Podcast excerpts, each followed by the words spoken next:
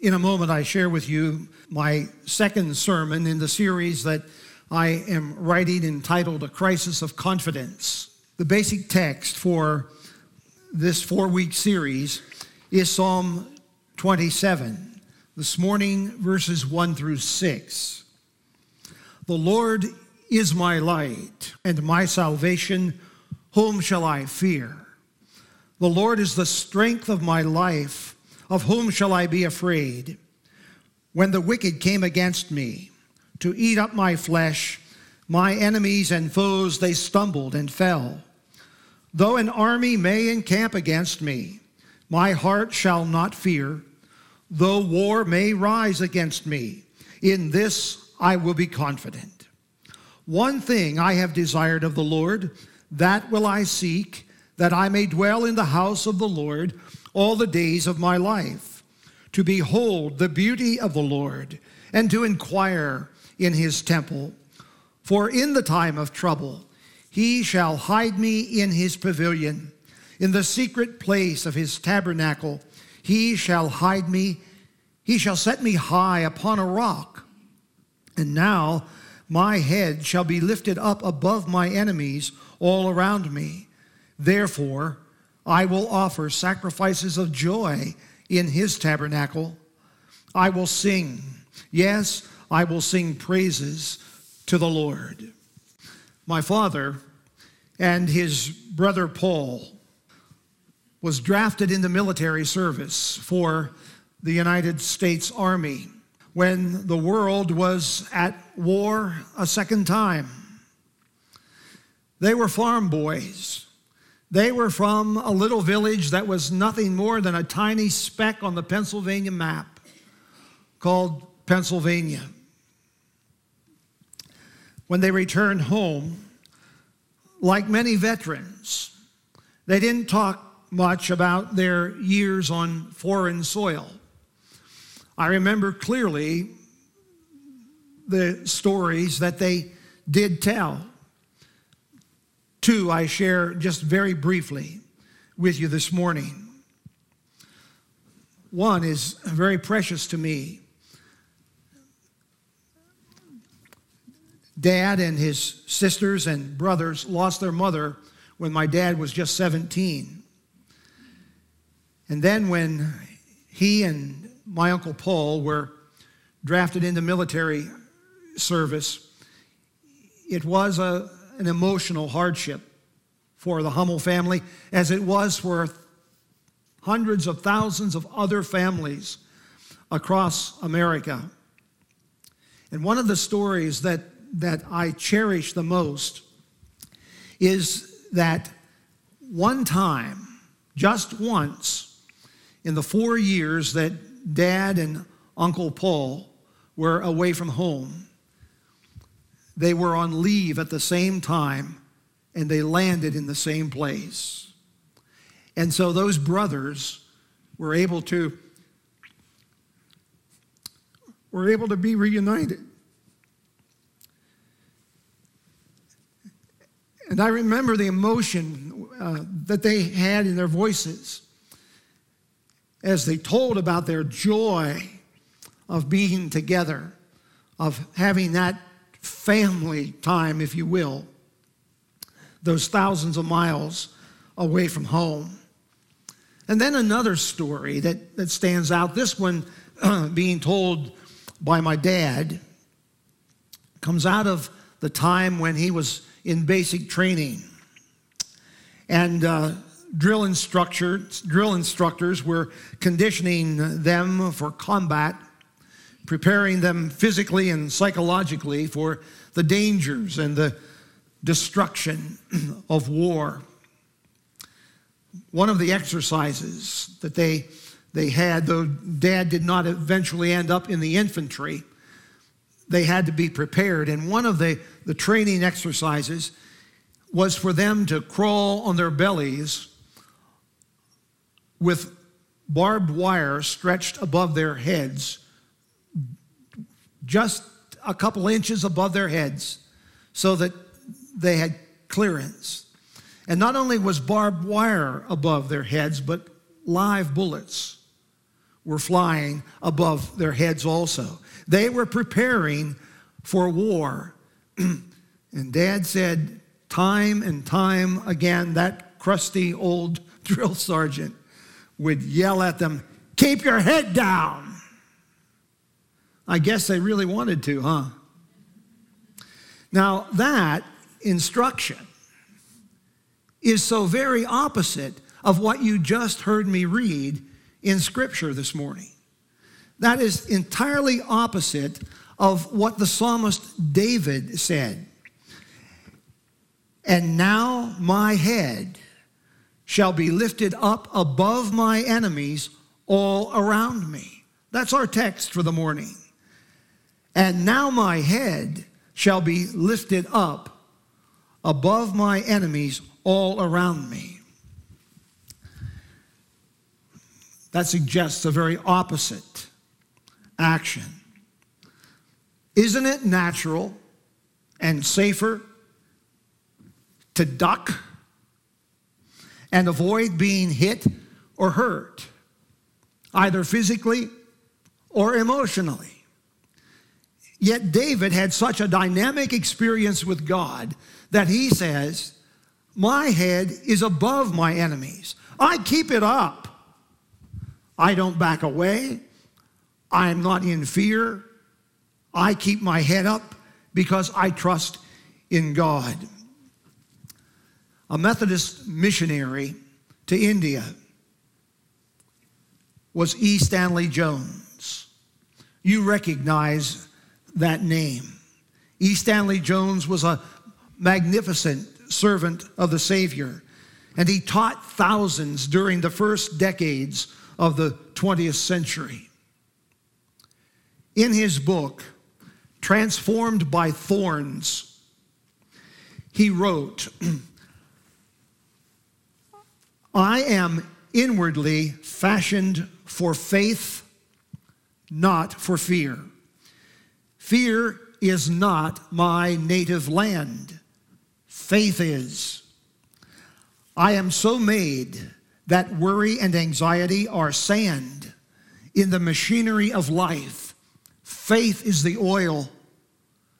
I live better by faith and confidence than by fear, doubt, and anxiety. In anxiety and worry, my being is gasping for breath.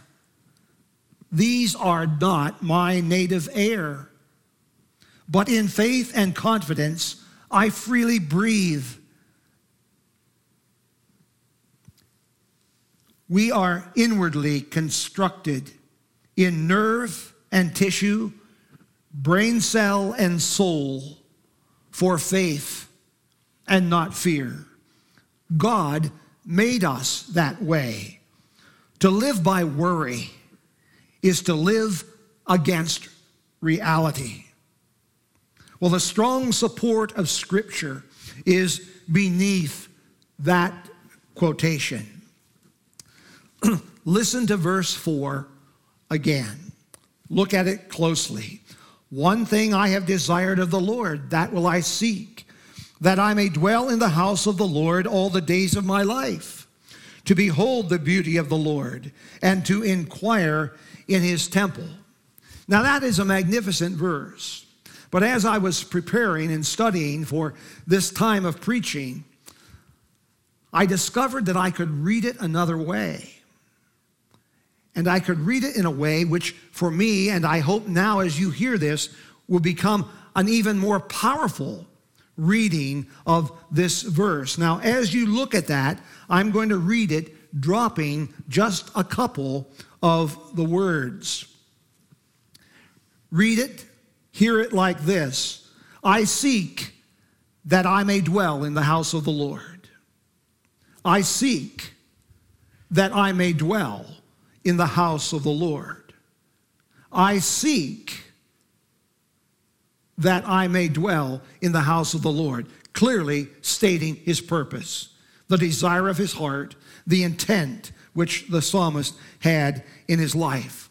I seek that I may dwell that is a rich word. We find it in Old Testament, we find it in New Testament. In biblical language, what does it mean to dwell? Well, it means I search for, I try to get, I insist, I cannot ignore, I hunt for, and this is my quest, my journey in search of having my mind and heart full of relationship with God. I want to live in His presence.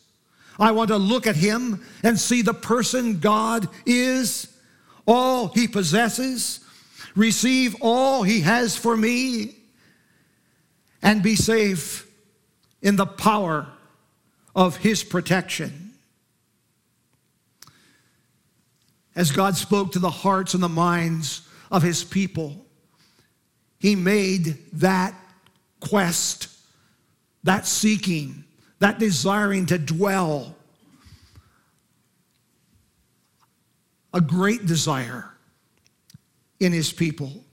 And where they gave themselves to that priority consideration, to that searching, that wanting, that having to experience God, they found magnificent strength and holy presence for their daily lives. Listen to how Solomon, in one of his Proverbs, described that. It's in chapter 3, verse 26 of Proverbs.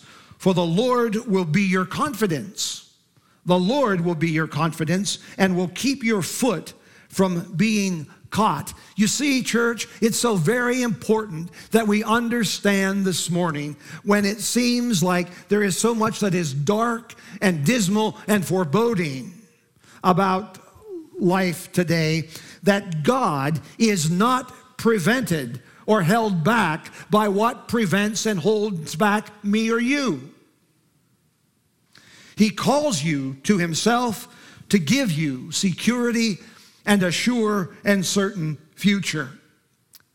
Think of just a few things that God has done so magnificently and is recorded in Scripture. And we could add hundreds more, but for purposes of illustration this morning, just remember these things what God has done. He dealt with slavery and foreign domination in the life of the people he called his. He overcame fiery furnaces, ravenous beasts, crosses and crucifixion, governments, regimes. And today he is overcoming radical Muslim terrorists who attempt to eradicate the children of God. God is forever. He is in charge and still gives the order, let my people go. And we must never forget that. Our confidence, listen closely, our confidence is in God's competence. Our confidence is in God's competence. God will show himself to us in the midst of fear and trouble trial and temptation. We live in anxious times, but we do not need to borrow trouble. We live on the edge enough rather than living with the peace that God promises his people to have. Often, we are devastated by our fears not by something which has actually happened, but by something which we're worried about. And it reduces us to impotence. Some of our troubles are really quite manageable, but they become destructive when we give them power through our fears. In order for us to keep our heads above our enemies and not duck, we need to stay in God's holy presence. That's what David had learned. That's what those who have walked with God have learned consistently Everyone's story is the same. Let me give you one more example from Scripture of a man who learned to do that. It was Paul, and in his letter to the church at Philippi, the third chapter of that letter, verses 13 and 14, here is what he said But one thing I do, forgetting those things which are behind and reaching forward to those things which are ahead. I press toward the goal for the prize of the upward call of God in Christ Jesus. I press toward the goal of the upward call of God in Christ Jesus. I seek that I may dwell in the house of the Lord. I want, this is my quest to know Jesus Christ the living Son of God, and be strengthened with resurrection power, so that regardless of what is going on around me, I stand secure and strong in Him. It concerns me very much what I see among some of our people and among the members of churches all around me and across the American church.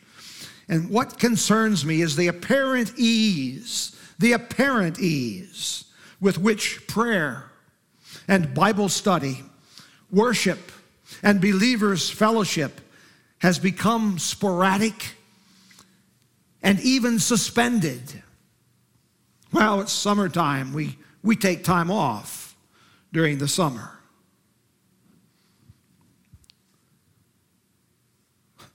That's exactly what any enemy wants.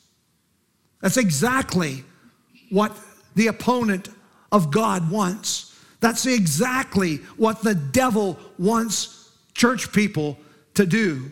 Take time off. I don't need to worship. I don't need to study. I don't need to go to prayer time. I'm okay. That's exactly what he wants us to think. Don't you be caught. Don't you be caught in difficult times without the practice, the seeking for holy presence. You need that experience. Be sure be sure that you have practices and spiritual disciplines in your life to draw upon. Not one of us knows when something will happen and we can never be in this holy setting again.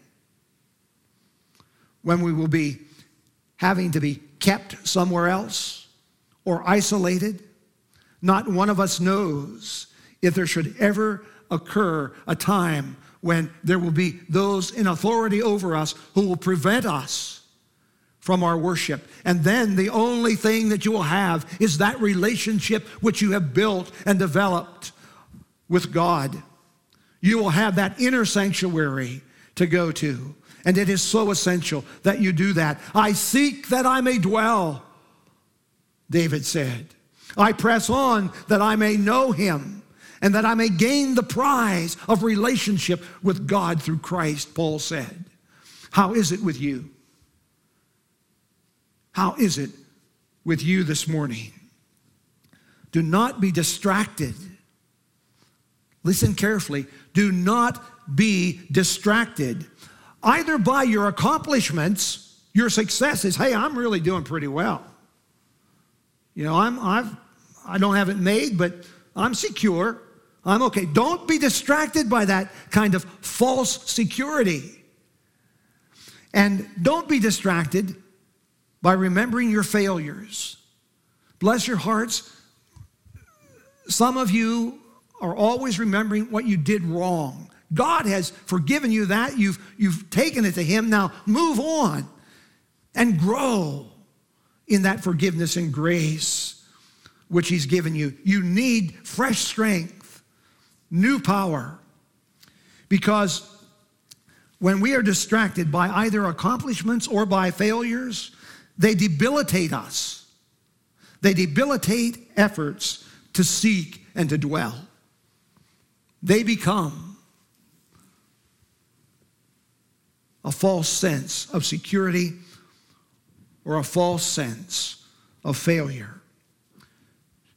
True faith, strong faith, never develops in isolation, but only by living in the Lord's presence. I seek, I quest that I may dwell. Be sure, be very sure, you are in the Lord's presence because you have to interact with difficult people. You have to talk to people you just don't like. You have to do things you don't want to do. You have to fulfill responsibilities that you would practically rather take a licking than do. We all have those things.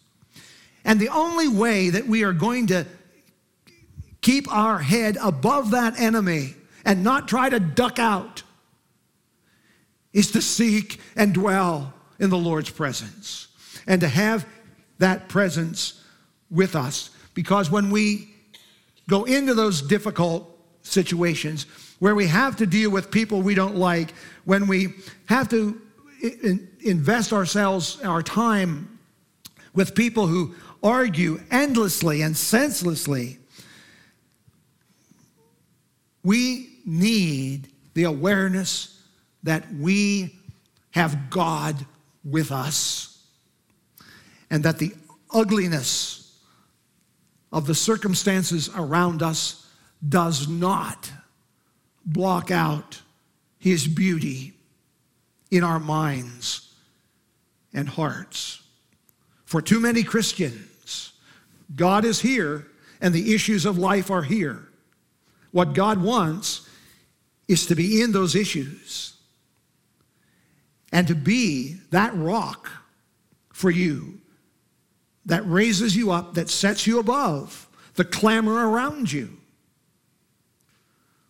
That's why David could say, My head's up. My head's up above my enemies. And we want to be like David. We want to be able to shout with joy and sing because we experience the fulfillment of the Word of God in our lives. And that's what God wants for you today and every day. My sisters and brothers, you who I love so much because of Jesus, Keep your head above your enemies. Don't duck. Let's pray.